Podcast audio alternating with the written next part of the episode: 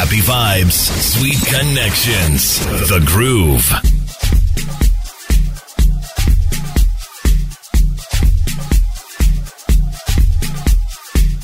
Now, love is a powerful thing. I think we can all agree. Some people say it's a crazy thing.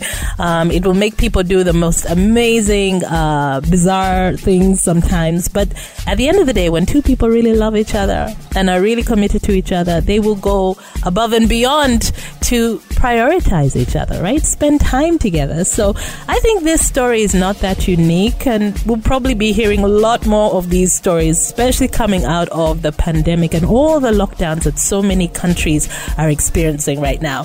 A British man has admitted that he defied Singapore's COVID rules to visit his, his fiancee, and he has gone ahead to plead guilty to breaking the hotel quarantine so he could meet his lady.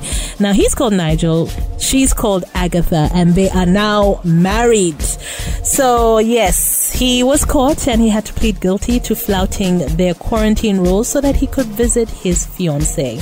Now, he was supposed to spend 14 days in a room. You travel to the country and then for 14 days, you quarantine in a hotel or apartment depending on what, you know, the country has decided.